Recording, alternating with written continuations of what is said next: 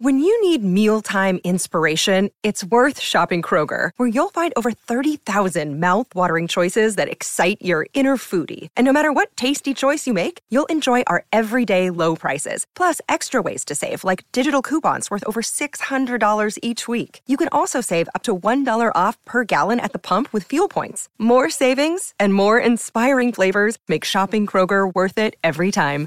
Kroger, fresh for everyone. Fuel restrictions apply. Welcome to Hail Varsity Radio, the voice of Husker Nation. Insight, opinion, expertise, with the biggest and best names talking Nebraska across the state. Join the show on Twitter at Hail Varsity and at Schmidt underscore radio. Call in at 402-466-ESPN or 1-800-825-5865. Here's Chris Schmidt. Welcome to it. Great to be with you on a Monday. It's Hail Varsity Radio, presented by the Nebraska Lottery. Chris Schmidt, Elijah Herbal. Hope you had a good uh, holiday weekend. Numbers to get in. Dial up with us at 466 3776 466 3776 800 825 5865 can find us on Twitter at Schmidt underscore radio. Chris Schmidt, that's me, and Herbal Essence for Elijah Herbal.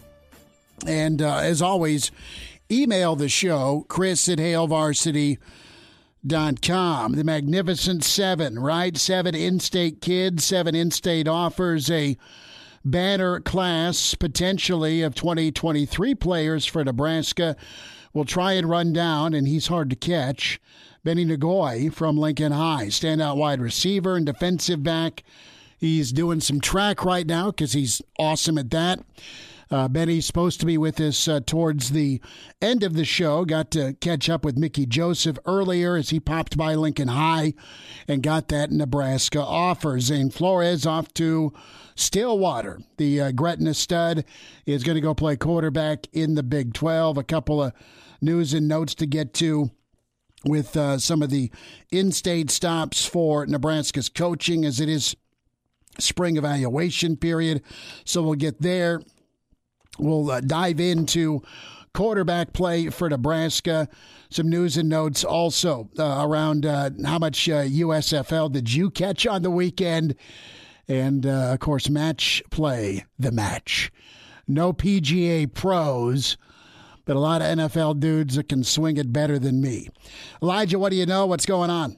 Not too much. Uh, looking forward to watching my Nuggets play. That's been what's on my, my docket pretty much all day today. Just looking forward to that because after that game one performance, I need to wash the, the taste out of my mouth. So, mouth, so hopefully the Nuggets can can uh, mount a better performance tonight against the Warriors. I'm not confident, but I am hopeful.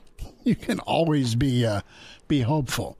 Uh, coming up in about 15 minutes, more on the recruiting trail with Greg Smith from Hail Varsity. And an hour from now, Mr. Blackshirt, Charlie McBride. So as we dive in, what does better quarterback, quarterback play constitute? Well, options first. Uh, that's more like 1A. One is taking care of the football, right? I mean, it's been a storyline, it's been an issue. It's plagued Nebraska uh, for a, a, lot of years, right? You, you, have to go back to really kind of the, the, the mid 90s to when ball security was, was pretty prime, despite running an option offense where you're prone to turnovers because of the amount of ball handling required. As you fast forward, uh, Nebraska had has had issues. Uh, as great as he was, T-Magic had ball security issues. Right. Uh, you fast forward to, to Adrian, and, and Adrian just man, he, he got bit by the turnover bug, either trying to do too much or would get strip sacked or bad snap or whatever the case. There was a lot of forcing going on or a play made by the defense, and it's it's tough because I have a I have a pretty strong belief that if you're going to run your quarterback as much as Nebraska does, they need to be in contact during practice. Well, that's asking for trouble, and most places in college football do not let the quarterback get hit or breathed on. I think Alabama's the exception, quite honestly. And even then, if you hit the quarterback too hard, whoever that future first round guy is, you might get a scolding. Uh, but really, that's to me, Nebraska, it's hard to be a quarterback that takes care of the football when you're asked to run a lot if your only contact, the majority of your contact comes on football Saturdays. And and listen, you you carry it and handle it differently as a quarterback than you do a running back. Backs are used to taking a handoff and that 45 point pressure setup that's been preached at and told to you by your running backs coach since Pee Wee ball. It's it's just different. So taking care of the football to me is going to be the prime thing for Nebraska football in 2022. That's probably pretty obvious, but it needs to be seen and done for Nebraska to have a better 2022. You're not going to ask your quarterback, presumably this quarterback, in Casey Thompson, not that he can't, but you're going to run the football with your running backs behind the offensive line. You might sprinkle in a little Marcus Mariota for good measure, four to eight carries, or maybe a scramble here and there because he's a fast dude. But for the most part, Elijah, it's going to come down to getting time in the pocket, not throwing interceptions, taking care of the football, not getting strip sacked. And if you are taking off, taking care of the football, and, and Nebraska has been burned by that the last decade when it comes to taking care of the football. Even is is many comebacks as Tommy Armstrong led. Uh, he was he was not necessarily fumble prone, but he was interception prone.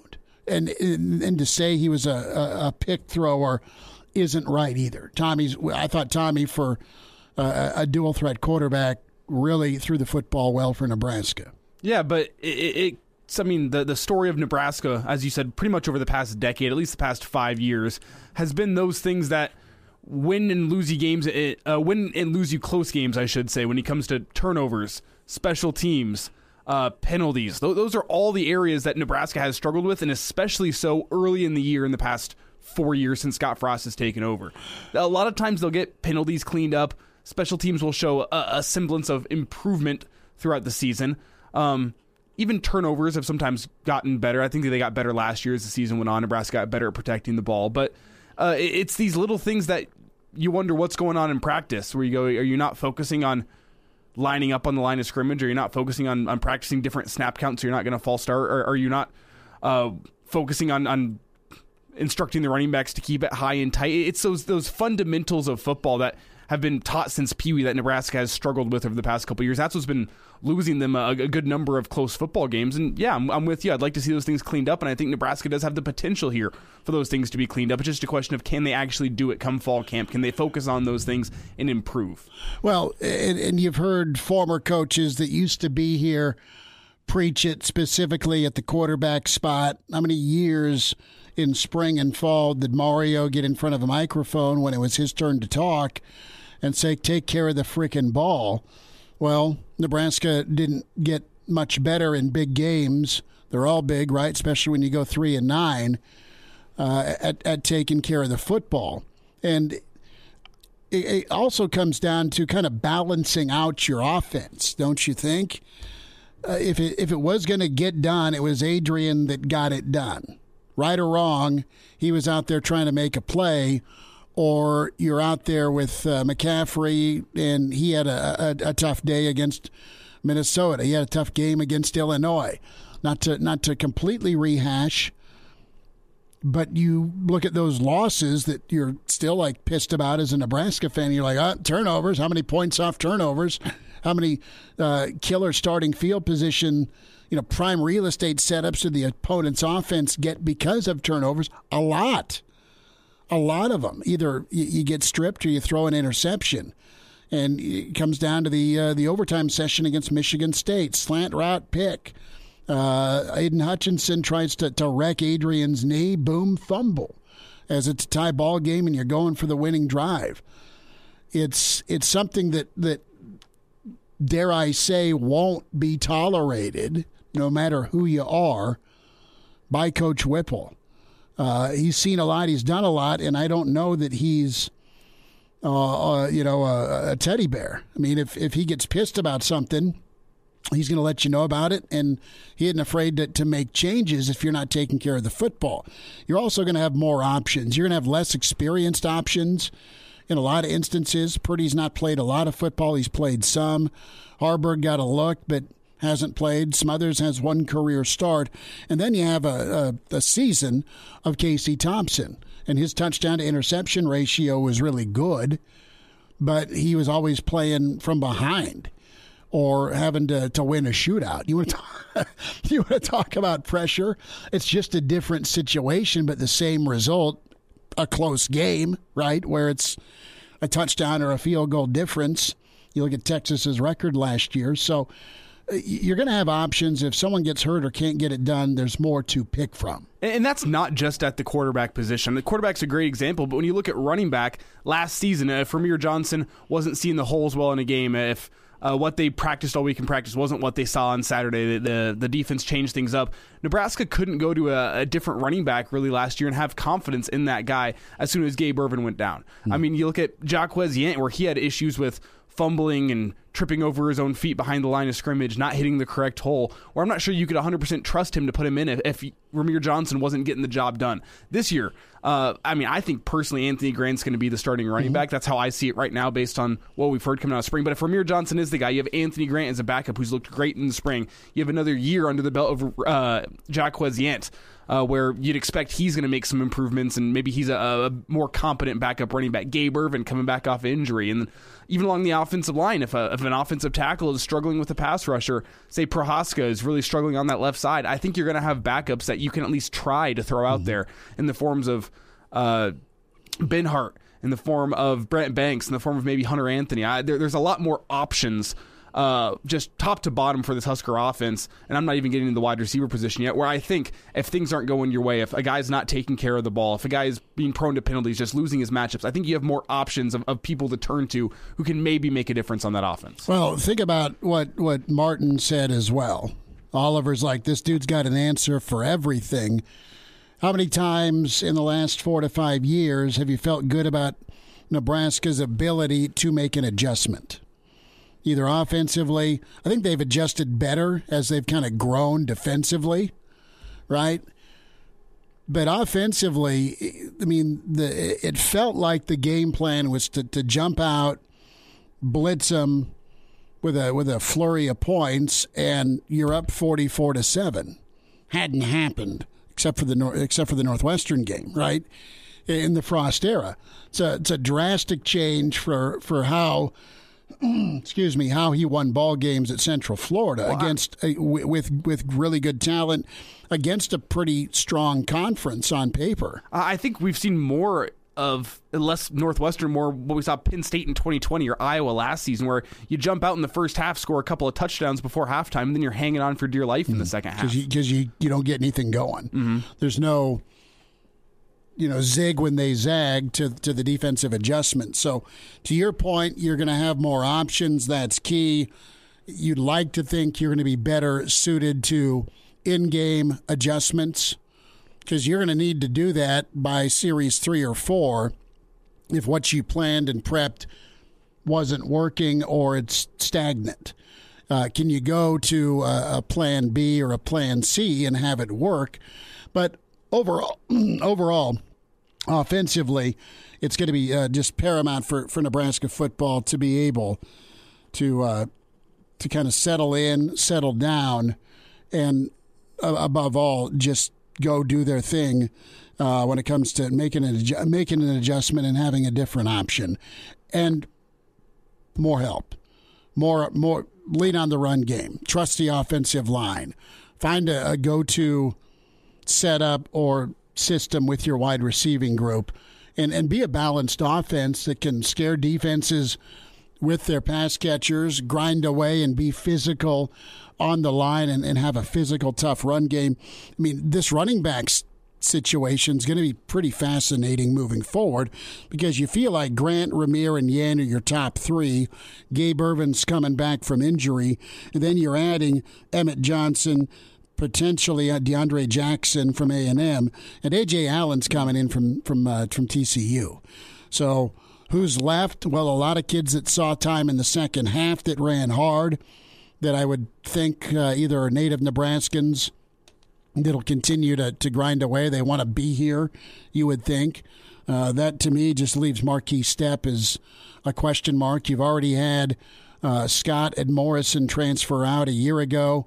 So you have a new group of backs with a new man leading the charge at running back. Three out of 11 seasons in the Big Ten, Nebraska has finished the season with their leading rusher at running back. People have gotten dinged. People do get dinged in the Big Ten. As nice as Rahmir was, it was no different for him. Nebraska had to go elsewhere for the final two games. And I think I feel as good about the running back position this for this upcoming season as I felt during any season under Scott Frost. And I think you can say the same for the wide receiver position. Uh, you can say the same, I'd say, for the quarterback position. Uh, the position group, I'm still in wait and see mode, and that might even be generous as the offensive line. The offensive line is still the, the biggest question mark of this offense, and you can have talent everywhere else in the offense, but if the offensive line is not able to give the quarterback time and not able to open up any running lanes for the running back, you're going to struggle offensively, despite the fact that you have a lot more talent in these other positions. So uh, a lot of this offense's success is going to come down to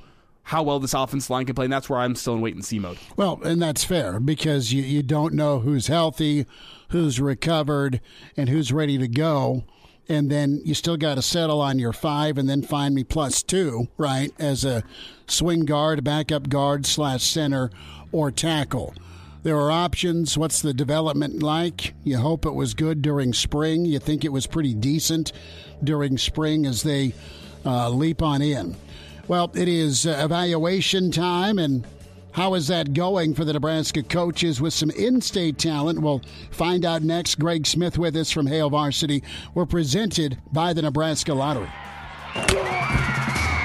Hello, listener. Hey, it's Chris Schmidt with Hail Varsity Radio, and I wanted to let you know about a special deal just for listeners of the Hail Varsity Radio Show podcast. We're offering $10 off the annual subscription price of $29.99. That means that you, for less than $20, can get everything we do 10 issues of our monthly magazine, our annual football yearbook, and all the premium content we produce at HailVarsity.com. Just go to HailVarsity.com backslash subscribe and enter in the promo code GBR for $10 off a full year of Hail Varsity. That's hailvarsity.com backslash subscribe, promo code GBR. And we're back. Fellas, think we could listen to the radio listen? On Hail Varsity Radio, presented by the Nebraska Lottery. Yes! That's awesome! Back with you, it's Hail Varsity, presented by the Nebraska Lottery. Chris Schmidt, Elijah Herbal. We're efforting one Greg Smith uh, to talk some recruiting, but Pretty busy week for Nebraska. Coaches have hit the road. Look at Greg's take on things. And, you know, you look at some of the in state talent that uh, is part of this 2023 class, and uh, seven in state kids Nebraska has offered Malachi Coleman, Maverick Noonan, Brock Knutson, and uh, of course, uh, Beni Ngoyi. We're uh, set to talk with Beni here in about an hour and 15 minutes. Uh, ben Brahmer, Gunnar Gottula, Sam Sledge are already in the boat for Nebraska for 2023. And of course, you have Zane Flores that said, uh, I do to Oklahoma State on uh, Easter Sunday. So uh, Mike Gundy getting his quarterback. We say hi to Greg Smith and Greg Smith HV on Twitter. Greg, uh, busy week for Nebraska, spring evaluation time. You've been covering recruiting a long time. How do you kind of rank this in-state crop here for 2023, Bud? Yeah, man, it, it's really good. Like this is as good as it's been um, since I've been doing this. Like we've had some really good years where you've had you know five guys from in-state uh, back in that Henrich and Hickman year, um, and, and Garrett uh, Snodgrass and Garrett Nelson and even Piper that year. With all of those guys coming to Nebraska from in-state. Um, but other than that, this year might beat that one just because of the depth of talent um, in the class that's not only coming to Nebraska and that can potentially still come to Nebraska, but then also the guys that are the could head elsewhere to play college football as well. It's a really deep group. It's one thing to, to have Nebraska offer and on the road for the in state kids. Greg, it's another to have some of the who's who of college football infiltrating the state border. That's happening for Malachi Coleman. It happened for Flores, obviously, and it's uh, you know it's no stranger to have a new logo in the mailbox if you're Noonan or Knutson or Ngoyi. Yeah, absolutely. And I think that that's one of those things that it, it's really tough um, for fans because you want the, you know Nebraska to get all of those kids, and it's great for Nebraska to land them, but it's also great for those kids to be able to have increased exposure because it's also a trickle down effect um, because their teammates get to get seen and all of that too. Um, but yeah, it only makes things tougher, but in the end, it's great for the kids. Um, but it increases that competition for Nebraska for sure. As you look at the the, the Greg Smith big board. Uh, where where are things slotted from a Nebraska need? What what does Nebraska need in 2023 with what's available in state? Yeah, it's interesting from from what's available in state. I think having you know an edge rusher um, that's going to be a, a, really strong regional recruit Maverick Noonan, I think is, is way up there on at the top of the list. Nebraska also needs to revamp that offensive line and continue to bring in uh, young players. So having a few guys in state uh, to potentially hang your hat on there is also really good. Um, and then seeing what happens, I think if you can land Malachi Coleman, he can either if he develops into that edge rusher. Uh, um, then you've also got another big bonus there. But even if he stayed at wide receiver, having a guy that talented um, is always going to be a bonus. So Nebraska's needs actually line up pretty well, I think, with players in state. How big a fight is it going to be for for Brock Knutson? Uh, and I ask that because Matty Campbell took the uh, the old uh, flying cyclone west earlier this year in person to see him. That's the first time a D1 coach has ever flown out to Scotts Bluff on a recruiting roadie. Uh, but I know that he's tech, you know, he's still an in-state Nebraska kid. Where where do things stand with with Brock and Nebraska and, and all of his other suitors? I, think Nebraska is in a good spot there. The the key thing to know here, and I haven't talked to him yet, so I'm not 100 percent sure. But the key thing to me on, on a recruitment like this is whether or not Nebraska kept in good communication while he was waiting for that offer. Right? If you're him and you see a couple of other guys in state at your position in the class, you may start to look elsewhere, thinking that there's just not going to be room for you. But if Nebraska kept things open with him and said, "Hey, listen," and I think they did say, "Hey, we've got a new offensive line coach. He needs to evaluate everything. He's got a lot on his plate." And we'll get back to you. And then they did with an offer. I think that can really help their chances with that honest and open communication. But I think Nebraska's in a good spot with him. Greg Smith is Greg Smith is with us here on Hail Varsity Radio. And Greg, after a, a disappointing finish to in-state recruiting last season, uh, I mean, a couple high-profile guys getting away for Nebraska. Uh, it's been pretty apparent that this has been the focus of this year's recruiting class. But do you think there's any less attention on out of state recruiting because of, of the focus and the talent that they have on in state recruiting? And is that okay? I don't think that there's less of a focus on out of state recruiting just because Nebraska's going to always have to fill in the gaps um, with that out of state recruiting, right? There's an increased number of guys in the state this year.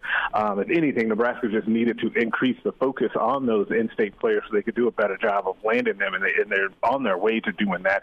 Uh, we'll see how it finishes out a long time to December. Uh, but no, I don't think it's coming at the expense of out of state recruiting. You're still going to see, as you saw for the spring game, a lot of guys coming in town from out of state. Greg, uh, tell me a little bit here about Beni Ngoyi, Lincoln High prospect. We'll speak with him here uh, after track practice, but just monster size, phenomenal athlete. Loved his film in In Space and, of course, Going Deep. And uh, he was well paid attention to by opposing defenses, and it and it didn't matter. But he's a phenomenal combination of of track athlete and football dude. Yeah, he absolutely is. I think the first thing about him is he's got really good size. He's probably six three, six four, um, about 180, somewhere in that range. Um, and he's got great measurables, right? We've seen him on video jumping out of the gym. You see the speed. Um, I'm really curious. I know Nebraska offered him as an athlete today, so either or at wide receiver or defensive back. Like I, I think I went and saw him this past season, and I wrote that I liked him better at defensive back and what he could potentially turn into there as kind of a very big defensive back. Um, and so so I'm curious to see how that plays out for him and how this next football season goes. Uh, but another big time offer here in state for Nebraska, and I think that you know Nebraska will probably shoot up towards the top, if not the top, of his visit list or of his um, school list. Mm-hmm. Uh, but he's got some visits that he's going to get in as well. Yeah, and I remember a, a, guy defensive back from a couple years ago that came over from the offensive side of the ball, and uh, that that name is Stanley Jean Baptiste. Is that a, a, similar comp to what you'd see with with Ngoyi if, if you were to move over to the, the defensive side of the ball and play corner? They do have similar size as far as height. Um, I don't know about about the size, like the bulk, um, but yeah, that's always kind of the comp if you if you're looking at that type of a guy, and that can really help a player um, moving over from defense or moving over from wide receiver to defensive back. You just have a different vantage point, um, and a little bit of the way that we see with Marquise Buford, right, moving from quarterback to defensive back, and he talks about some of those things as, as an advantage uh, to him in making that move.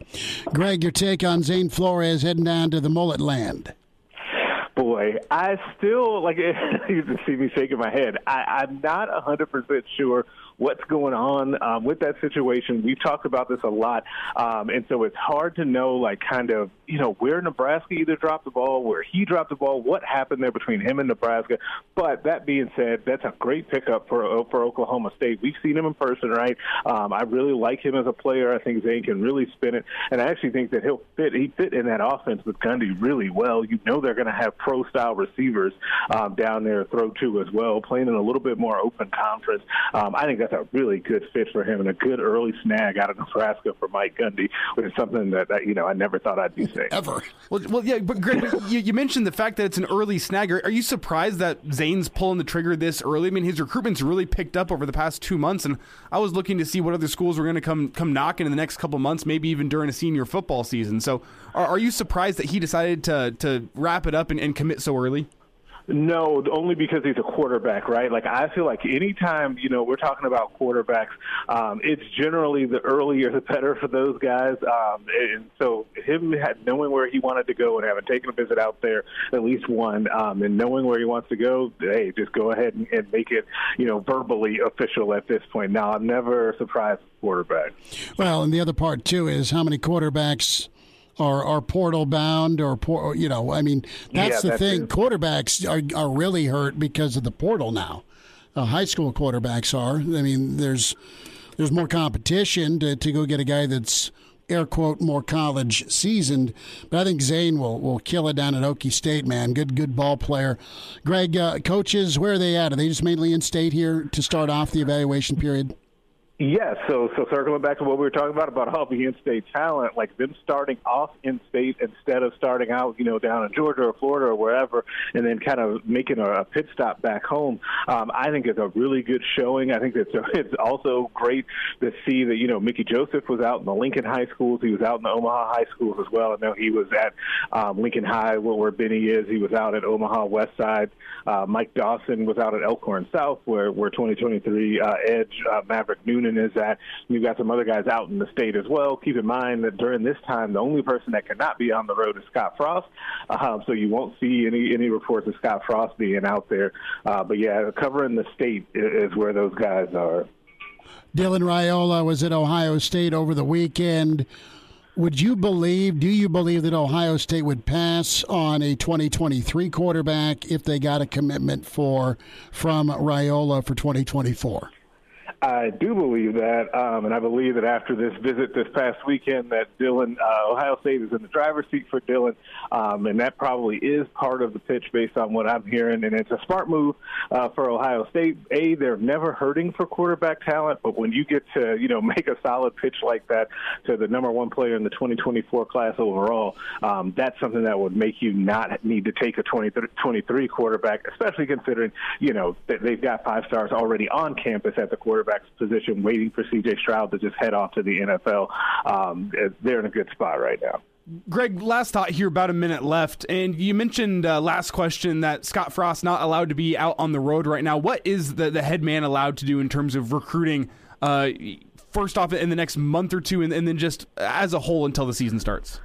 Yeah, so right now, I mean, he can basically he can be on campus, and if they were to do official visits, because you can still technically do those. I don't think you're seeing a lot of them right now because teams are waiting until the summer.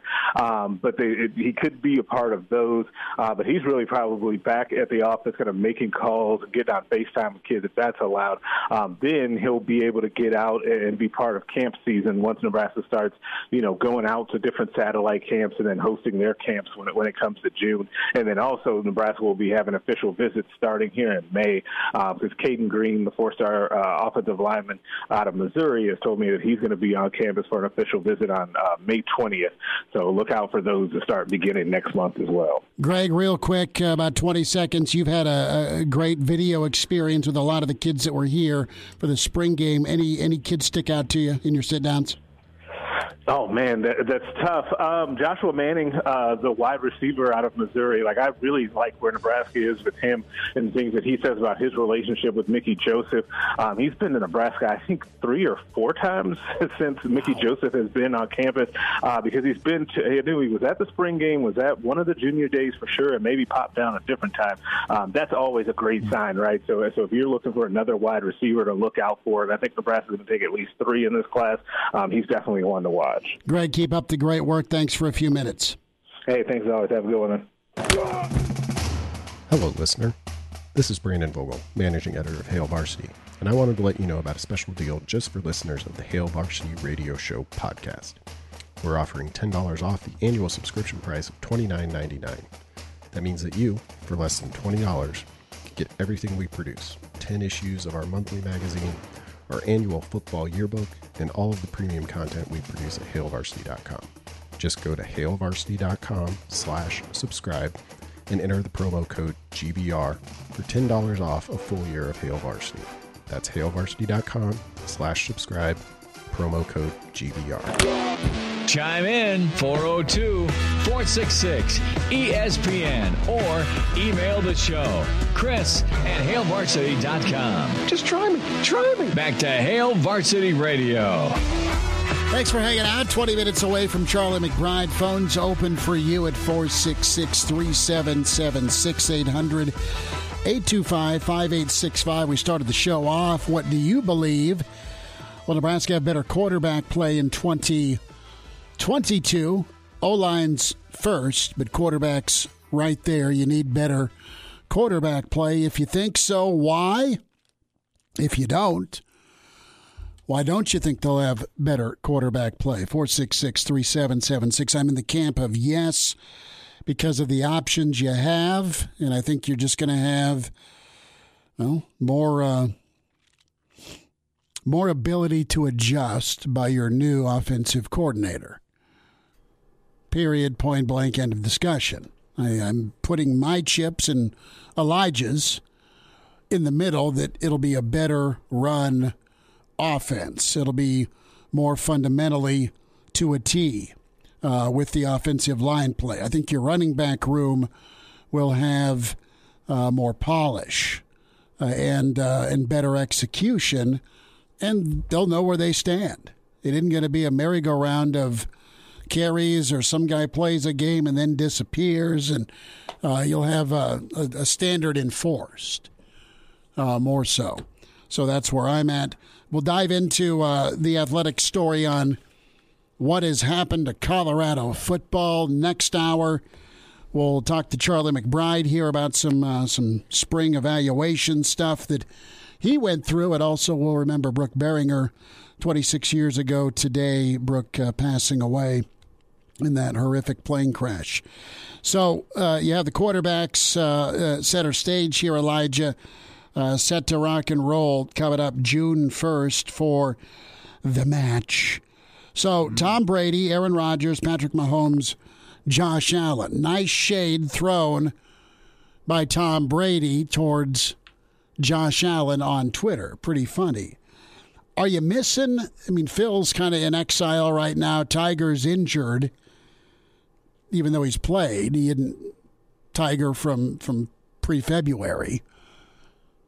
So you're you're not going with any PGA. Are you going to tune in to watching four NFL dudes swing the clubs on June first? I wish they added. I mean, well, I guess we'll, I kind of. we'll I, I, want like. the. I want the. I want a. I want a pro golf element to it. Well, see, I'd like to have it be a something where you can pair up these quarterbacks with, like, say, a wide receiver or one of their best friends on their team, and then you can have a pairing. You can do like best ball or, or something like that. Mm-hmm. Where, uh, as, I mean, these guys are going to be competing as individuals, which which is fine. But I think what made the the last one special is the fact that you had these guys who aren't golfers teamed up with somebody who was in fact a golfer, which I think made it a little bit more watchable. Uh, the fact that that the, the scores are probably a little bit lower. I, I don't know what the, the golf games of these guys are like, but I, I mean, I'd be watching to see who shoots the lowest score, not who shoots the lowest of the high scores. So I guess we'll see how, how these guys are as golfers. Well, I mean, you had Phil and you had Bryson last year. That was out in Big Sky, Montana in July. And uh, you had Rodgers clinching the victory with a 12 foot putt on the 16th. This is going to be a 12 hole exhibition at the Wynn in Vegas. That's the uh, golf course on the Vegas Strip. It is all for charity, which is great. And you, you got the old guard, Reggie Dunlap and the old guard. Uh, yeah, the, the old guard, Brady and Rodgers versus Mahomes and Allen. Is Mahomes' little brother allowed on the course to Instagram and taunt? I sure hope not. I mean, I, I right? Don't you want to see Jackson in the sand there, Dude, screaming, no. "You will not make this putt"? No, I don't want to see him on the TV screen at all. And then you want to see a, a riled up Brady come after him with a wedge. Could do us all a favor. all I know is I think it'd be fun to see like Mahomes and Kelce teamed up, uh, Brady and Gronk teamed up.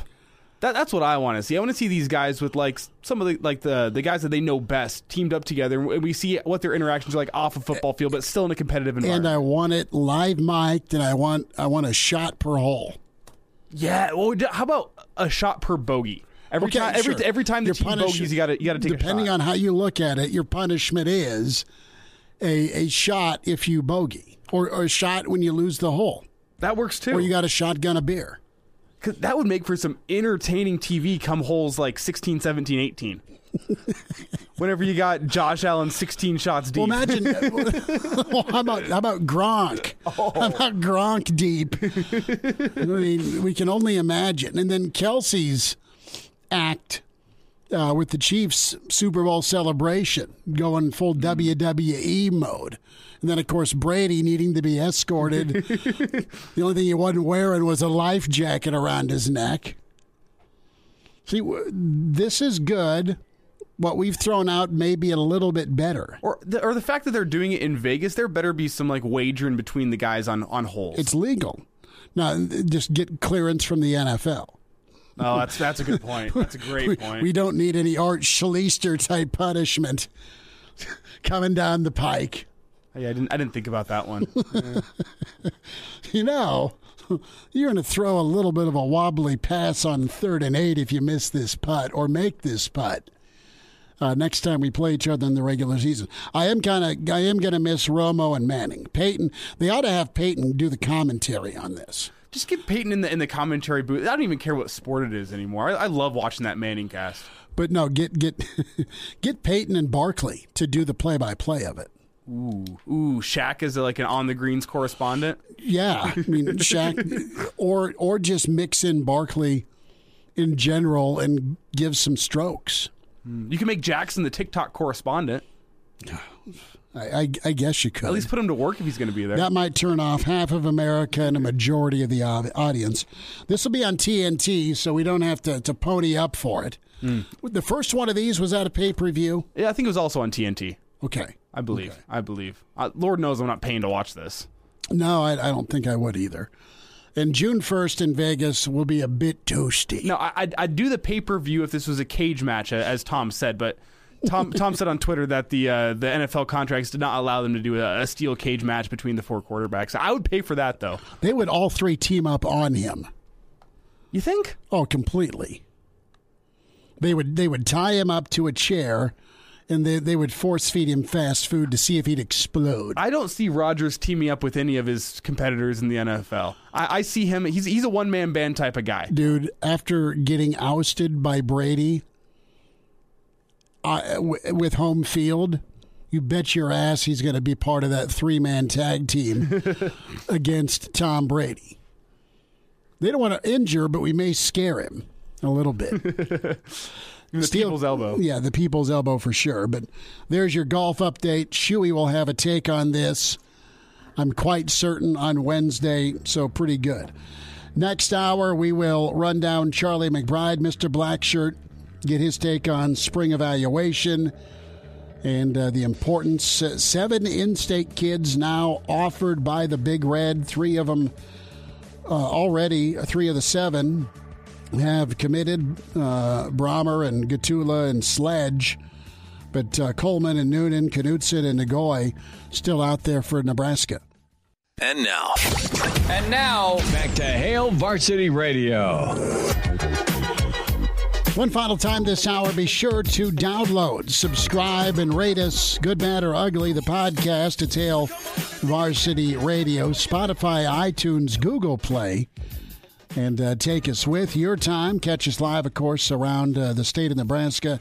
ESPN Lincoln in Lincoln, uh, Superstation uh, 1460, 1550, uh, in the 92, 92 1 and 92 I think seven. Kearney Hastings Grand Island and uh, News Talk 900 in Columbus. So uh, catch us uh, wherever you're headed or uh, from. Appreciate you doing so.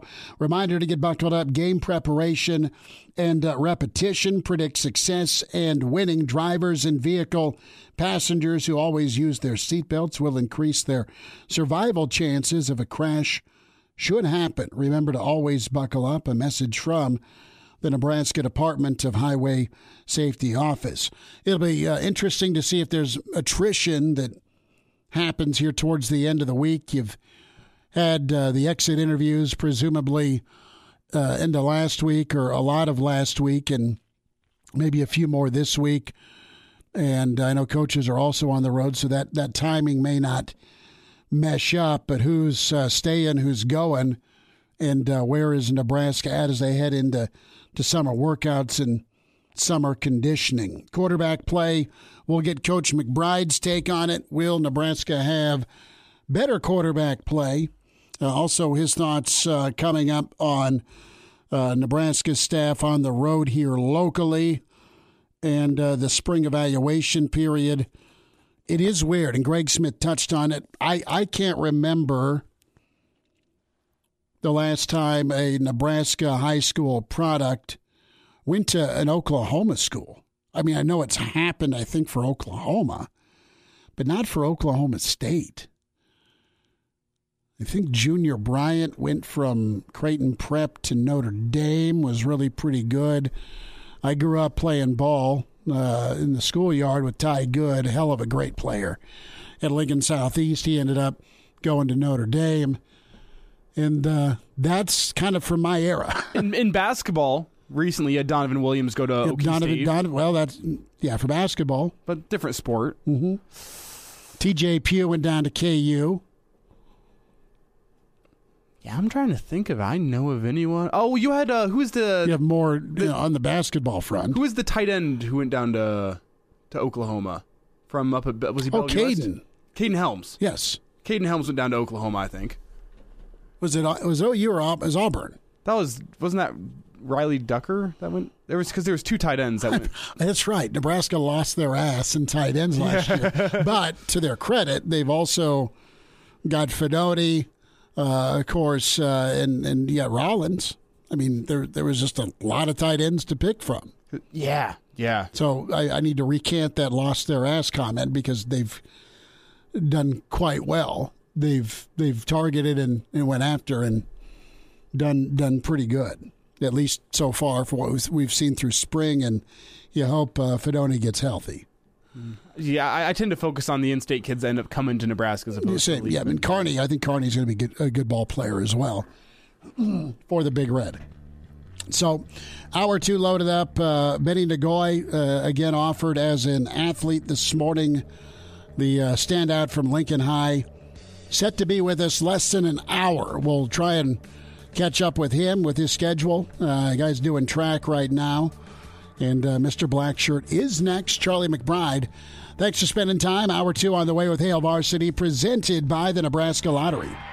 Pardon the interruption, but I'd like to save you some money. Hey, it's Chris Schmidt with Hail Varsity, and I wanted to offer listeners of this podcast $10 off the price of an annual subscription. That means that you, for less than $20, can get everything we produce 10 issues of our monthly magazine, our annual football yearbook, and all the premium content we produce at hailvarsity.com. Just go to hailvarsity.com backslash subscribe and enter in the promo code GBR for $10 off a full year of Hail Varsity. That's hailvarsity.com backslash subscribe, promo code GBR. Welcome to Hail Varsity Radio, the voice of Husker Nation. Insight, opinion, expertise, with the biggest and best names talking Nebraska across the state. Join the show on Twitter at Hail Varsity and at Schmidt underscore radio. Call in at 402 466 ESPN or 1 800 825 5865. Here's Chris Schmidt. Welcome to it. Back to hour two. It's Hail Varsity Radio, presented by the Nebraska Lottery. Chris Schmidt, Elijah Herbal. We say hello to uh, Mr. Blackshirt himself. A Monday with Charlie, Coach Charlie McBride. Coach, you got the snowshoes out up north. Yep. Yeah, I was just having a meeting, you know, with Elijah, and he said that I should not complain about the weather because it's beautiful there. well, it's not. It's been a long. Uh, it's been a long way since beautiful. Uh, the last the last three weeks, we've had hurricane force winds. It almost feels like. But but that's beautiful compared to a, a snowstorm in mid-April. I get it. We had snowflakes in the driveway yesterday, leaving for Easter service, and yeah, I know. We just, you, we, you sent it to us. You sent it to us today. we had a nice day yesterday. Pretty soon we'll get. Pretty soon we'll get golf weather. You know. Oh, don't even say that. Well, we'll just keep holding our breath, Coach. Well, right. this uh, this time of year always uh, has been busy for coaches, and now that we're able to get out and, and be a little more normal, uh, you Oh, the, boy. the spring evaluation period, right? Yeah, that. I mean, this is. Um, we we we kind of re, uh, the end of our because the the signing date was like the what the first Wednesday the sixth all the time I think it was. And uh, then the rest of the month we were on the road recruiting uh, walk on kids and in our areas. And so but it was like um, we're still gone now we're really gone from home. Mm-hmm. You know so it was it was kind of a it was however it was a little more relaxing than getting ready for a game or getting ready for the spring game or going through spring ball. And so it's it's good for the coaches in some ways but they're just not with their families. A lot of them I, I don't know if the rules are the same but we, we could only have seven coaches on the road at a time. And but we could uh, and if one you, you couldn't change like you do now i know at the end of my, even my era they they were able to change coaches um i guess two two coaches a, a, a month or something i don't know what what it, what it all was but they change about every 15 minutes anyway don't they Well, it, it's been shifting, and, and Coach Frost is not allowed on the road. Uh, the rest of his staff is to go see players, and there's uh, there's seven in-state kids that are getting offers from a lot of places. Uh, you have the quarter the quarterback up in Gretna. Not only was offered, but but gave a verbal commit last night. Zane Flores to Oklahoma State, so he's going to go play football for Gundy. He's an hour away from Nebraska, uh, the university, and uh, you have a kid out of Lincoln High that we're going to talk to in a little bit that that got an offer. You have a really uh, heavy crop of, of in-state talent that that are scholarship not only uh, look ats by Nebraska. Three of the seven have committed to Nebraska, but you have schools like Washington and uh, where else do I want to go? Iowa State, Kansas, Pitt. UConn, Missouri, Texas Tech, Iowa's always coming into Nebraska, so it's it's it's open season, bud. happened. Right.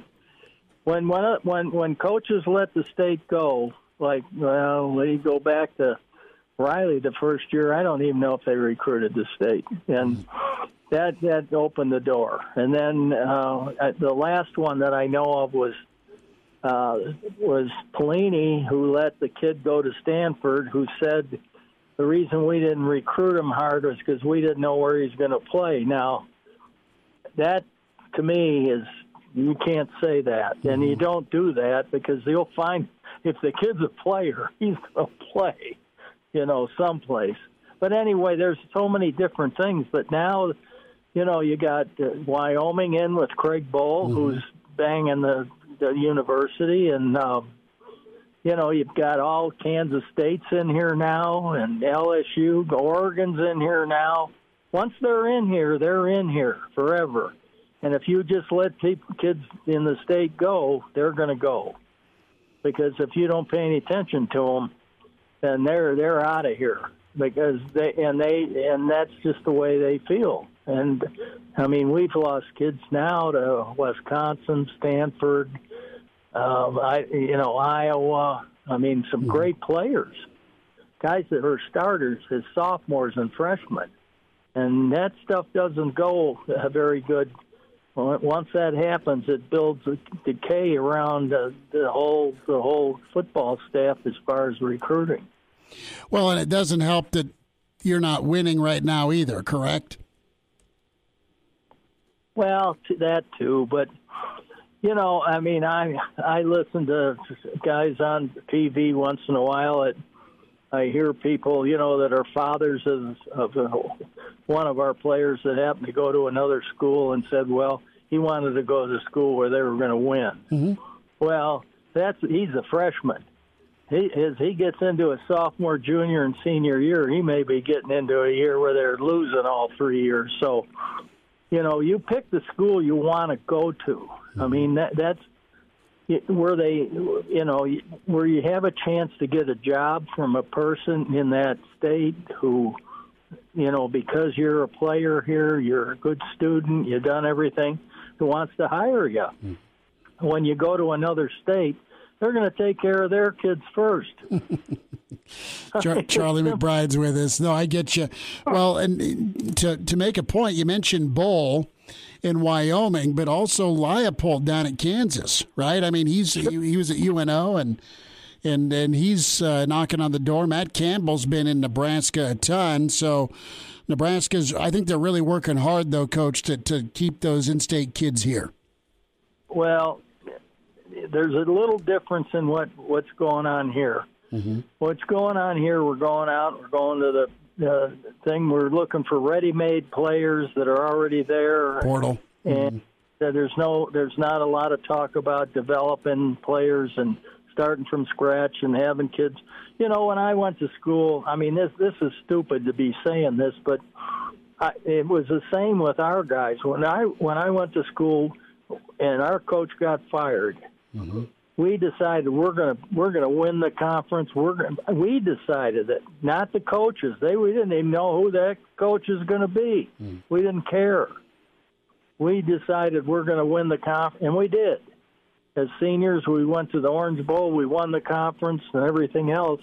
We had the most players in the conference drafted, and you know you look at it that way. That's the way I grew up. I hmm. mean, you you don't give up on something you choose a school because you want to go there. I mean, not because they're winners, losers, upside down, backwards. You go to a school where you feel comfortable and, you know, you feel like you can be helped through school and after school.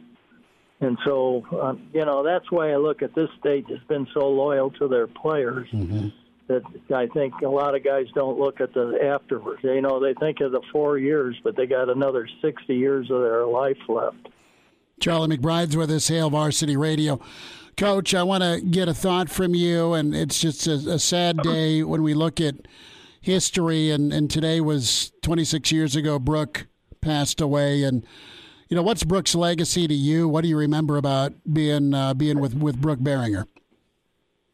Well, you know, when you talk like that, I mean, I, I, I can think about so much about his mom, mm-hmm. and and how how I mean, Brook was. There wasn't a player on our team who didn't care for him, and it's it's hard for me to even talk talk about it, but sure. he he was he he was a kid that he he was like I, I can Roger Craig. You know, we had another running back came in there and when they moved Roger to fullback, but he was a guy that he knew he was going to be something, a part of it, and no matter how he cut it, he was going to do it, and he did it. Mm-hmm. And he, he left a legacy here of being the kind of person he was, being the kind of football player he was. I know that uh, there was a, a scout here who was uh, his name was Anderson. He was a starting quarterback for the uh, Cincinnati Bengals. Ken Anderson. He told yeah. me, yep, he told me time and time again, we want this kid, you know, and stuff like that. And you know, so you knew the Bengals were going to try to draft him, and you knew that he was the kind of player that had had the intelligence to be able to pick all this stuff up and go play. And uh, you know, uh, it it just it just hurts when you hear you know the, the you know what happened that day was like it didn't exist. Mm. You know, for for a lot of us, it was it was unbelievable. Mm and a lot of the players, you know, are just devastated. Coach, thank you for, for sharing your, your thoughts, your warm thoughts on, on Brook today, and uh, for answering that.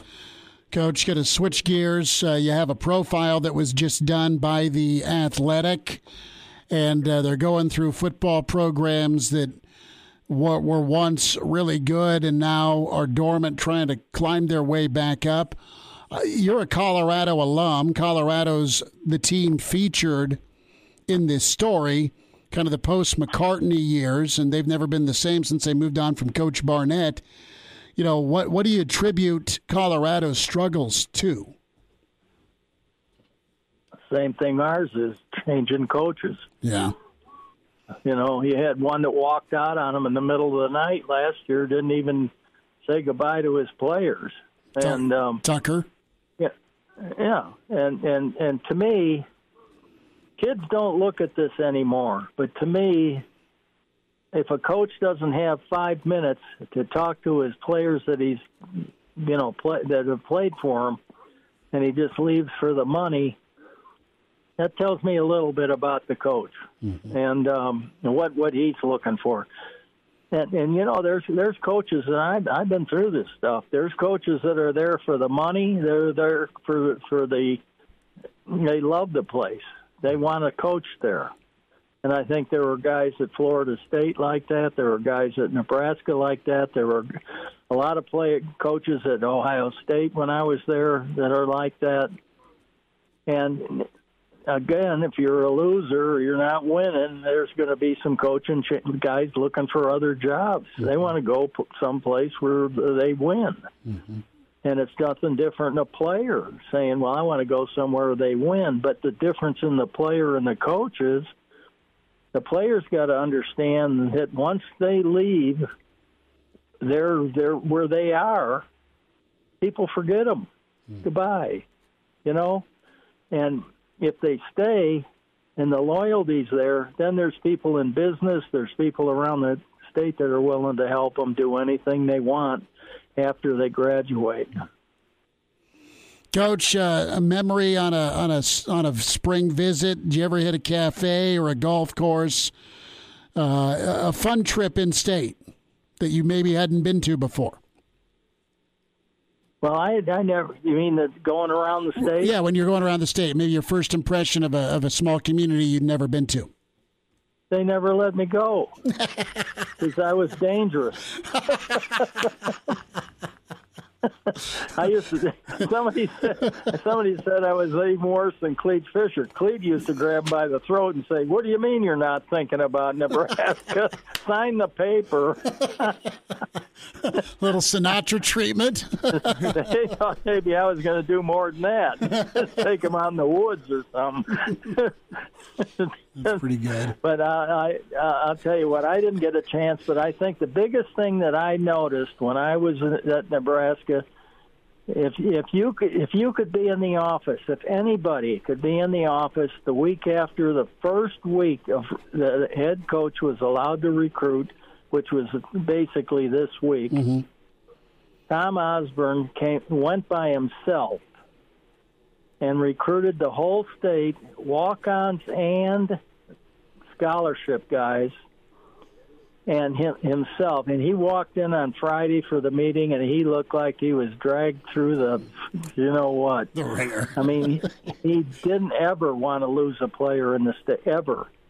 In fact, if there was a guy that was offered a scholarship out of the state, and we didn't, we were we were behind on, we better jump on it, and he ended up probably getting a scholarship, and and so because we believed in him. I mean, the, you know. Uh, You know, if you believe, if you got red blood going, then you belong at Nebraska. Now, Charlie, we were talking on Friday with Bill Dolan about doing a tour all 93 counties of Nebraska, uh, maybe stopping by a bar in each county. Are, are there any places, any towns in Nebraska you you, you, you stop by and you, you you know they stuck out in your memory? We got to hit that town. Yep. Yeah. Well, I, I, you, you ha- are you talking about recruiting? Just, just any town in Nebraska that you stop by. Maybe it was a recruiting visit. Maybe you were going for a, a little vacation. I guess I don't know. Any, any small you- towns. you- oh, yeah, hey, there's no question. And you know the thing is, you tried to get the biggest pl- th- bonus we had for us was the was the was the uh, um, uh, clinic that we had in the summertime. Uh, it was it was a real plus for us in recruiting and getting to know coaches, and that was our our our whole goal was to meet as many coaches as we could, talk football, bring them into your office, to draw on the blackboard, do what do what you could do. If they said, Coach, would you like to come in? Could you talk to our staff? We tried to make time to do that, and that, you know, there's so many things that we we tried to do everything we could to make the staff, uh, you know, available. But the thing that thing still was the bonus was when Coach Osborne showed up in in person. Because look at any other school, their assistant coach comes in, he does gives you this song and dance, and when the head coach walks in, that means something. I mean, and so in the state, that's what Tom believed in. He believed that the head coach needs to be the guy that you know starts the engines, and so and he did that. Coach, we'll uh, we'll talk a little NFL draft next week. How's that sound? I think I'm gonna um, try to avoid the way these. I listen to how they talk. They can't make up their mind on anybody. I won't ask you who's going number one overall. We'll just talk about some of the options. Coach, you have a good week and stay out of that snow, okay? okay, okay. Talk to you next week. All right, Coach. Thanks for having me. I'll talk to you later. Bye now. Pardon the interruption, but I'd like to save you some money. I'm Brandon Vogel, managing editor of Hail Varsity, and I wanted to offer listeners of this podcast $10 off the price of an annual subscription. That means that you, for less than $20, can get everything we produce 10 issues of our monthly magazine, our annual football yearbook, and all of the premium content we produce at hailvarsity.com. Just go to hailvarsity.com slash subscribe and enter the promo code GBR for $10 off a full year of Hail Varsity.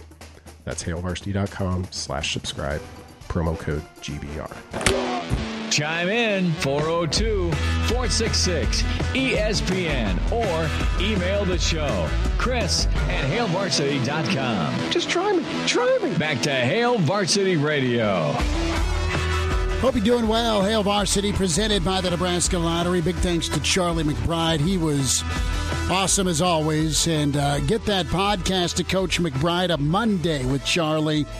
ESPNLincoln.com. It'll be posted on ESPN Lincoln's website. And uh, we'll get the interview posted on ESPN Lincoln's Twitter handle and uh, SoundCloud portion will be up for your uh, enjoyment. I I just laugh out loud. And he's like, "Well, I was dangerous when I went out on the road. Uh, what? You're not coming to Nebraska, right? The old hard sell." And uh, I never got to meet Coach Cletus Fischer. but uh, he's like, well, but Cletus was much worse than I was. The old in-state offer slash threat. You're coming to Nebraska, aren't you? So that was pretty good. Beni Ngoyi, uh, standout prospect from Lincoln High, going to be with us uh, in about 15 minutes or so. We're banking on that. We'll run him down sometime this week if, if his track schedule doesn't allow. But uh, really good ball player uh, at Lincoln High. So he got the uh, the offer from Mickey Joseph today. So well, I, just want to add, I, got to see him compete in track and field just a couple of weeks ago. I was out at I can't remember which event it was, but it was out at Lincoln High, and I, and I got to watch him do the triple jump. And holy cow, that dude can fly! 44 and what? Uh, I don't know. I was sitting pretty far away from where they were yelling out the the the results. All I know 11, is 11 to 100, 11 offers. All right. And I think his broad jumps 10 10. oh my.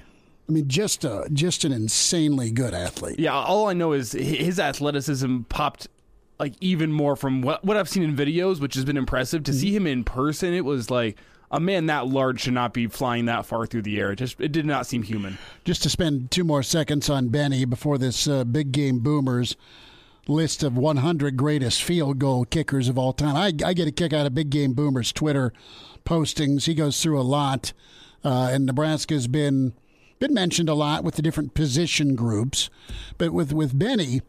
What's what's fun watching him, and I think this last season he had around 500 yards receiving, and they put him um, six touchdowns. They put him in the slot, a lot of smash routes to the corner, a lot of go routes off of a rollout, and he made a, a ton of nice catches in traffic. Uh, was able to shed tackles, very sturdy. I think your comp from a body style to uh, Stanley Baptiste isn't far off. I think Stanley's just thicker, but as far as the quickness and acceleration, I mean, the jump balls and the go routes are fun because he's six four, right? And he and he's got track speed. So even the even though the poor corner in Pica High School that was giving him cushion, he'd run by and he'd run by the corner, giving cushion, and he'd run by the safety, drifting over to help cover. He's just that. In his first step was great. His at the high school level, uh, putting him in the slot with some of his uh, double move routes. Very impressive. He can high point it clearly at six four. But what I loved is you throw him in the slot and you throw that little bubble or just a quick little little hitch in the slot to him in traffic and watch him go get about 25 to 40 after the catch. But what Greg was talking about, Greg Smith, recruiting insider with Hail Varsity, he's been recruited as an athlete. He was fun defensively, either as a safety or as a corner or coming in off the edge. A guy at six four in Beni Ngoyi, at least through his highlight tape, has been very, very impressive with his wrap up ability. And the dude hits low. That's hard for guys that tall to do, Elijah. You know. But for for a six four dude to go as low as he does and, and kind of power through with some tackles. Pretty impressive. Well, that's that's the thing is it's one thing to go low on a guy. I mean, you see corners doing that in the NFL all the time. Just They throw their body at just somebody. torpedoing at somebody's ankles, trying to trying to get him to go down. That's not what we're talking about here. This is like in terms of the knee bend, the hip bend, just being able to get down low and wrap a guy around the legs and still be able to drive him to the ground, despite the fact that you're six foot four. That, that's more what we're talking about here. And uh, as you've said, recruiting him as an athlete, that's the best way to describe him. That dude is just an athlete, and there's probably 10 different positions you could put him on the football field that he'd thrive in. Well, you have your 100, 100 greatest college field goal kickers. Sebastian Janikowski, old Seabass tops the list. Kevin Butler. I mean, he was playing, God, he played 400 years in the NFL and he played at Georgia 400 years. Probably my most disliked kicker was Martin Gramatica. Do you remember him? You, you weren't born I remember, I remember his NFL days. Right, where he blew his knee celebrating. Yeah. Shooting his mouth off to the bench. Yeah. He's 130 pounds, dripping wet, and he's shooting his mouth off. He was just a bleep talker at K State. He was on that 98 team. That's why I didn't weep when A&M beat him. Uh, and then you have Alex Henery. How, how money was Alex Henery? I mean, just incredible. Not only in the Big 12 title game, but anytime Nebraska needed a, a money kick in a tight ball game, he was ice. So good. The 57 yarder against the Buffs, super impressive. And and he's there. Now you're you're feeling a little bit disheartened Well, I'm just by Boomer's list here because he's left some Nebraska players off. well, I'm looking at it, and yeah, sure, Alex Henery is arguably He's the best here. the, the best in Nebraska history. Uh, but you could put Chris Brown up there as well. And the the fact that Alex Henery's number five all time. I don't. I don't watch college football to watch the kickers, so I'm probably not the I- expert I- to consult here. I, I think he's I think this I think what he's done and the kicks he made because he I think it's fair, man, and I'm not a connoisseur of kickers either. I mean, Seabass was money. I mean, the guy got drafted in the third round, and Seabass played hundred years. Seabass was like bar fight dude. I mean, he almost got deported while he was at Florida State. I kid you not, back to Poland or Russia, legit, because he was like a barroom brawler at 270 pounds. Seabass fit Oakland perfectly. But no, Alex Henery's there. Uh, this Twitter handle also did college safeties not long ago, and and I think their list was good, except that there was no Mike Minter or or Mike Brown. Those guys were incredible. Where you got Minter, Minter was legendary, man, just super legendary for uh, for Nebraska, and and he played so well early in his career. And then Mike Brown, though, was phenomenal. And, and Nebraska just stacked. And before them was Tony Veland and Kareem Moss. They were really good. the thing about these lists, though, is you got to remember if it was a perfect list, then no one would be talking about it. No, I know. And from a defensive tackle standpoint, like Suh's number one, which is impressive. I, I think he had some of his position groups screwed up. Because, I mean, Kevin Raymaker is really good. Um, but Jason Peter, Christian Peter need to be on this list. Uh, Neil Smith for sure. Neil Smith wasn't a defensive end, I don't believe. Danny Noonan on this list. Well, they- but his just- top five, I mean, you got the fridge comes in. William Perry comes in at 26. You have Suh, Leroy Selman, Joe Greene, Bronco Nagurski, Aaron Donald, Warren Sapp. Warren Sapp's up there. Rich Glover comes in inside the top 10. See, I'll save my, my anger and whatnot for his list whenever he releases the top 100 fullbacks of all time. That's whenever I'll have a problem with his list. But he hasn't released that yet, so we'll wait and see. He may have done fullback. Has he? I don't think he has Oh, yet. really? A while back. Well, then you just get into that discussion, man. Who's your who's your fullback numero uno? I mean, do you go Schlesinger? Do you go Makovicka?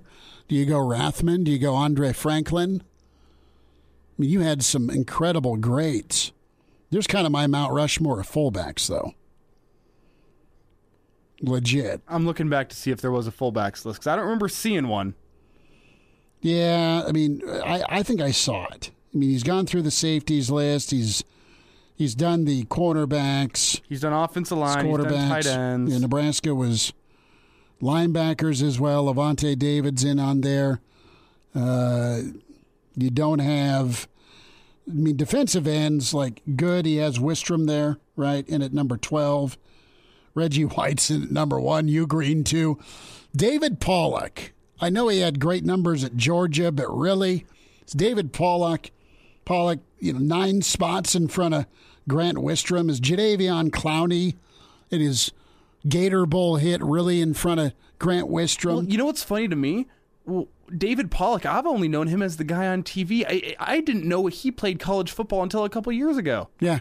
Oh yeah. I had no idea, and I wouldn't have so he never just guessed he was a D magically lineman. got he just magically makes half million a year and sits and tours during the fall. You know, he, you know he had to play somewhere. Well, tell, look at him and tell me that he even looks like a defensive lineman. I would have guessed like quarterback. Tedy Bruschi used to play defensive lineman on that Arizona those Arizona squads in the uh, early '90s under Dick Tomey. They were great. The Desert Swarm. Yeah, that one I did know because then it was the then he moved him back to linebacker. Who converted him back to linebacker? Yeah, which so- is a, a classic Patriots move. Totally. And and you know, Take, Ed, take a college defensive lineman, make Ed Stewart needs to be on the linebacker list because he's also he, he went the other way. He converted from safety to linebacker. Mm-hmm. So that that's where I'm at. But we'll dive in. Neil Smith's not a defensive end. Jared Tomich is on the list. That's good. Uh, also, uh, you have Jason Peter, not a defensive end, defensive tackle, but the uh, the efforts there to, to highlight Nebraska. I'll keep researching the fullback part of this. I still haven't. I scrolled back through. I still haven't seen it. However, props to Big Game Boomer for putting all these together, giving us something to talk about here. That's what these lists are all about, and he's done a good job for all t- history. Every single team to go make a top 100 list for about every position. That's tough to do. We will uh, effort and try and run down uh, newest Nebraska offer Beni Ngoyi from Lincoln High. It's Hail Varsity presented by the Nebraska Lottery. Like what you hear, high quality radio and podcast is part of what we do at Hail Varsity. Hey, it's Chris Schmidt with Hail Varsity Radio, and I wanted to offer listeners of the Hail Varsity Radio Show podcast $10 off the price of an annual subscription. That means that you, for less than $20, can get everything we produce 10 issues of our monthly magazine, or annual football yearbook, and all the premium content we produce at HailVarsity.com. Just go to HailVarsity.com backslash subscribe and enter in the promo code GBR for $10 off a full year of Hail Varsity. That's HailVarsity.com backslash subscribe, promo code GBR. And now, And now, back to Hail Varsity Radio. Thanks for hanging out. Hail Varsity Radio, presented by the Nebraska Lottery. Chris Schmidt, Elijah Herbal. A few minutes away, we'll check in with uh, Beni Ngoyi from uh, Lincoln High. An offer from Mickey Joseph today. News on Sunday Zane Flores off to Oklahoma State, an in state prospect that uh, is uh, going to be uh, going to Stillwater. 70% completion percentage. Uh, Gretna, depending on how you look at it, I know how the NSAA looks at it, but uh, good enough to, to claim a state title in Memorial Stadium uh, until it was taken away. But uh, the kid can ball, and he is leaving uh, the state of Nebraska. Good on him for earning several offers. We talk about uh, Beni. This is where Nebraska's at. Obviously, the in-state angle is is going to be key from a from a closeness to home proximity. But Nebraska finally getting an offer out there, and, and kudos to, to Mickey Joseph and Nebraska's staff for, for really hammering in state. Malachi Coleman, Maverick Noonan, Brock uh, Knutson from Scotts Bluff, Beni Ngoyi, and Brahmer, Gatula, Sledge, all committed, but there's seven there. So Iowa State is kind of his first visit. You look at the Iowa State visit uh, in uh, actually September uh, 11th of 2021. Beni visited Iowa State, then again. So he's had two visits to Cyclone Country. He's had three visits to KU, two visits to Kansas State. Minnesota is in. Joey Gans in Northern Iowa is in there. South Dakota's there. But also, Coach Narduzzi and Pitt have been there. Washington uh, with Kalen, with Caleb uh, DeBoer, of course, the, the former Fresno State coach, now up at Washington, a, a, uh, guy that knows the, the Nebraska area very well, being at the University of Sioux Falls and having a record of like 105 and 3 or something ungodly as a head coach there before he moved up the ranks as OC. So Virginia uh, is also uh, in the mix. Texas Tech, Missouri, Iowa. So I mean, it's a, it's a slew of of talent. So, and remember the the video Kevin Suits put out Friday Night Lights last summer. Yep, that's what really put him on the map. Beni Ngoyi went and went full Randy Moss on somebody during Friday Night Lights, and then he had a good camp at Wayne State. So he's been turning heads. He's been doing it on the track, uh, on the on the track as well during spring, and uh, eleven offers and counting. So uh, the fact Nebraska's in will be good. We'll find out more. Uh, from Beni, hopefully here in the next few minutes. It reminds me of a uh, not to disparage that cornerback there, but it reminds me of a, a tweet I saw one time that said college football's fun because you're getting a future first round NFL draft pick matched up against a future investment banker. And it's the, the similar situation at Friday Night Lights. You got a what's you got a, a future Power Five starting guy. I'm not trying to throw anything out saying Beni Ngoyi is going to be this, going to be that. Obviously, development is huge in college football, but that's what the Friday Night Lights camp is all about. Seeing guys that are going to be a future Power Five starter. A guy like Micah Parsons going up against a future economics major. what, what what did Mel Kiper say this weekend? He said something different occupation, future occupation guys. oh, he had three sacks against a tackle. They didn't get to play pro ball. Totally get it. To- Anybody uh, stick out to you? And I'm not saying like to go down that, that dark road of, oh, Elijah had a bad game in high school. But any guys you went up against in Class A that kind of wowed you? I mean, you got to see uh, Williams every day in practice, didn't you? Yeah. Did you play next to him, or did he? Well, uh, there was Bryson next to me who that always was always fun one on one in practice, but he had a different gear for games that I don't think we ever really got to see all that much in practice. Where He would flip it and go to an angry place. yeah, the the best lineman I played in high school is a guy that's now at Nebraska and Kevin Williams. That was Oh, that cool. was a guy that uh, I remember Bryson went down with a concussion against Omaha North, and he was out for the second half. So they threw poor old me out there, who was not a good defensive lineman. And They threw me up against Kevin Williams, a future guy ended up at Nebraska Power Five type guy, and that was that did not go well for me. So that's the the number one How guy that sticks you? out in my mind. And there, I can't remember this. That would have been senior year. But there was another guy junior year at Millard West. He was a really good defensive end and ended up going Division One in wrestling. And I remember being not as impressed by him, but he was a Division One wrestler, not a football player. So Mm-hmm. Those wrestlers got enough crazy for you, or were- was it clearly his second sport? I think it was pretty. He was a athletic guy, strong guy, but it felt like his second sport. Considering I was a junior out there making my first varsity start, and I thought I handled him pretty well. But on the other hand, Millard West was going to be a team that was competing for state that season. I believe they lost in the state title game, whereas we, my junior season, were three and eight, so or three and seven or whatever the however many games you play in high school. So the, the, he he may have also just uh, not been taking me as seriously as some other matchups you might have. Who wouldn't take? Were you, were you trying to grow a mustache then? I was not. But in my defense, I feel like I won the matchup that day, so maybe he shouldn't have taken me so lightly. How many times you get called for holding? Against him? Hmm? Not once. I only got called for holding like once in my varsity career. Really? Yeah. Hmm. And ask any offensive lineman, they didn't hold. You never. you guys never hold. USFL. Did you watch much? No, no, no. It was on. It was kind of on in the periphery. I know uh, you had Mike Riley fist pumping, and the the joke was little to no hip hip hoorays where they lost a tie ball game. Well, my I like flipped it on briefly, and whenever I saw there was maybe 200 people in the entire stadium, that's when I went, well, if the fans in the hometown are even going to go out and check it out, why should I be checking out on TV? I'll go watch my Nuggets get blown out. Yeah. well, they- they're moving the uh, the Creighton game off of S- uh, FS1 to FS2 now. Well, it sounds like they had decent ratings for an opening weekend, which was a little bit surprising. I think they peaked at almost 4 million viewers in that Saturday night game, which is It's not bad. solid numbers for the Take it. USFL, considering that's probably about 4 million more than How are the how are attendance the for game. NBA numbers doing right now? That's a question that is above my Let pay grade. text sitting here. Garth. Garth, how are your numbers, brother? Actually, I thought I think they were up 19%.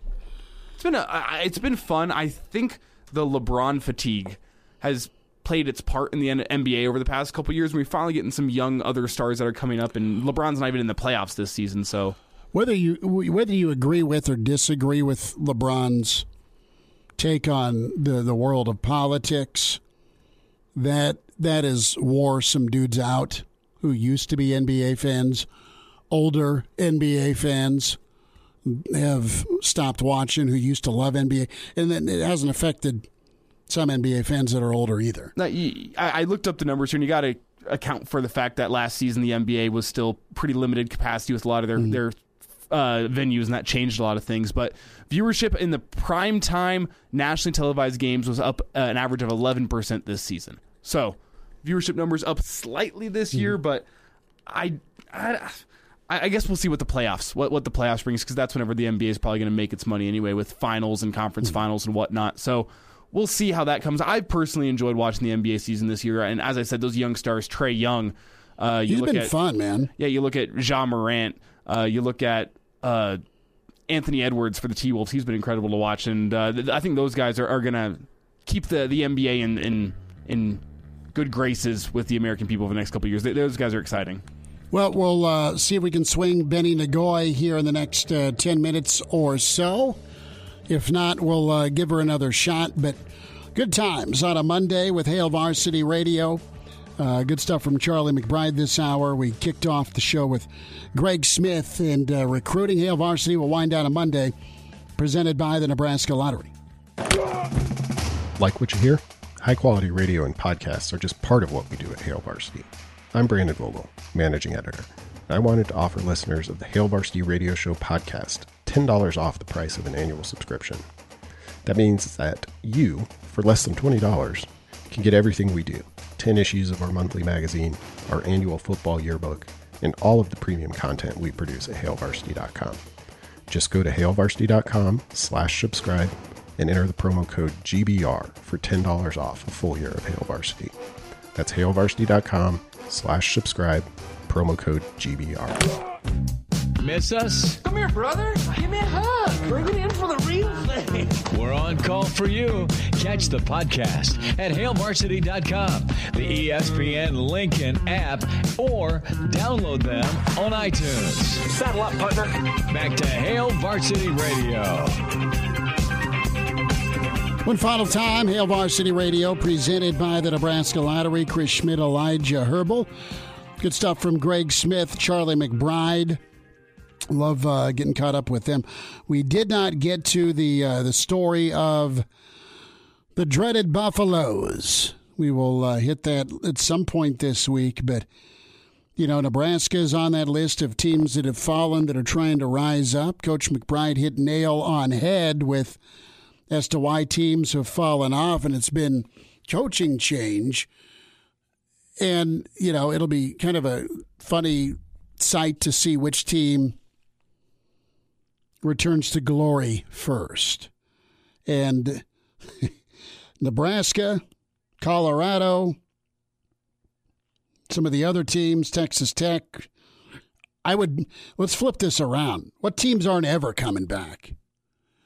That's the question. It's not. You know, could could Colorado come back? Yeah, they finished in the top twenty. I don't know. MacIntyre's second year, then they, you know, let him let him go. I don't think Texas Tech will ever come back to what they were with Leach. It's biased, forgive me. Arkansas, maybe. I mean, they've they've been through a, a few coaches, and I think they've got a a good old offensive line guru down there where they can not that that Bielema wasn't, but had it fish out of water going from the Big Ten in the Midwest down to the SEC. He uh, he needed it to break right for him and it just never did. He'll kill it in Illinois. Like bowl wise, he'll get to bowl games in Illinois. I, I look at UCLA as a team that's never going to get back to their former glory. Simply 10 and for two? the fact, I mean, I'm I'm talking like finishing top 15. I mean, sure they can probably pump out the occasional nine and three season, but It's there to do though, man. I, I still see them as the little brother in LA though, compared to USC, especially with what USC has put together with Lincoln Riley. they, now they've had a window. coach. They've had a window pre Lincoln Riley and, and then to I, do it. And then I look at the fans. Post Carroll, pre Riley. I look at the fan support too, where the, the fan support for UCLA just isn't there. Dude, you you've always you've got to be going 11 and 2, 10 and 1. You know what I'm saying here, go win your conference and play in the Rose Bowl, then folks will show up. It was cool to be a USC fan during the Carroll era because they were winning. They were cranking out Heisman's. They had Reggie Bush. They had the who's who of Will Ferrell and Snoop on the sideline. It was a it was a party, and they didn't have any pro football really. Now you have the, the, the Rams and the Chargers. That's that's why I SoFi, as and and it's it's still L.A., so there's a thousand things to go do, other than football. that's true. But we'll see. A, a team I do see getting back though, I, I think Miami's still got a, a decent setup. I, well, Miami Miami's always been underfunded, Mm-hmm. right? Uh, but they have you have a monster of an issue with being down for a while. But they still have Miami. They have But- but- great NIL opportunities. But you there. have Florida's been through the ringer of coaches. Florida State's down. Miami's been down. Cristobal's a cane. He'll get him up and running. They'll be fine with him. They've just kind of picked wrong uh, for a while, and the the entire country invades to recruit there. The three in-state schools, Georgia, South Carolina. Talk to you tomorrow on Hail Varsity. A Huda Media Production.